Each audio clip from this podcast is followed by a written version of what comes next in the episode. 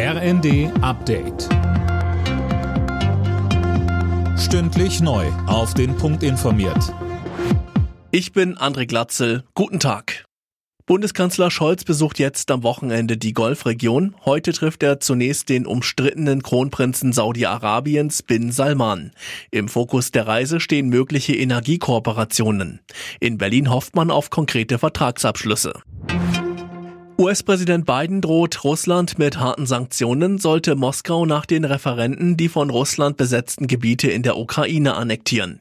Treffen sollen sie die Wirtschaft. Marie-Céline Roy berichtet. Die Referenten seien ein Vorwand, um zu versuchen, sich Teile der Ukraine gewaltsam anzueignen, so Biden. Das sei eine erhebliche Verletzung des Völkerrechts.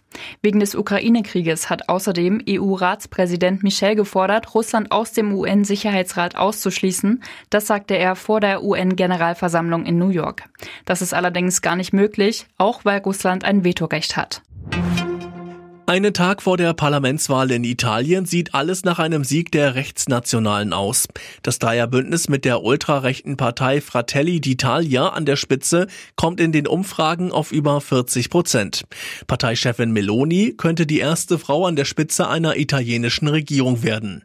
Die Vizepräsidentin des EU-Parlaments Katharina Barley sagt dazu im ZDF, wir hatten ja vorher eine Koalition, die aus fast allen anderen Parteien bestand. Und die Fratelli waren eigentlich die einzige größere politische Kraft, die nicht Teil dieser Regierung war. Und das ist jetzt ihr großer Vorteil. Sie wird als eine neue Chance gesehen.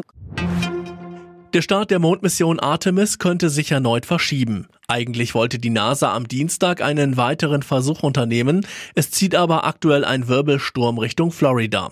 Wegen technischer Pannen waren bereits zwei Startversuche fehlgeschlagen. Alle Nachrichten auf rnd.de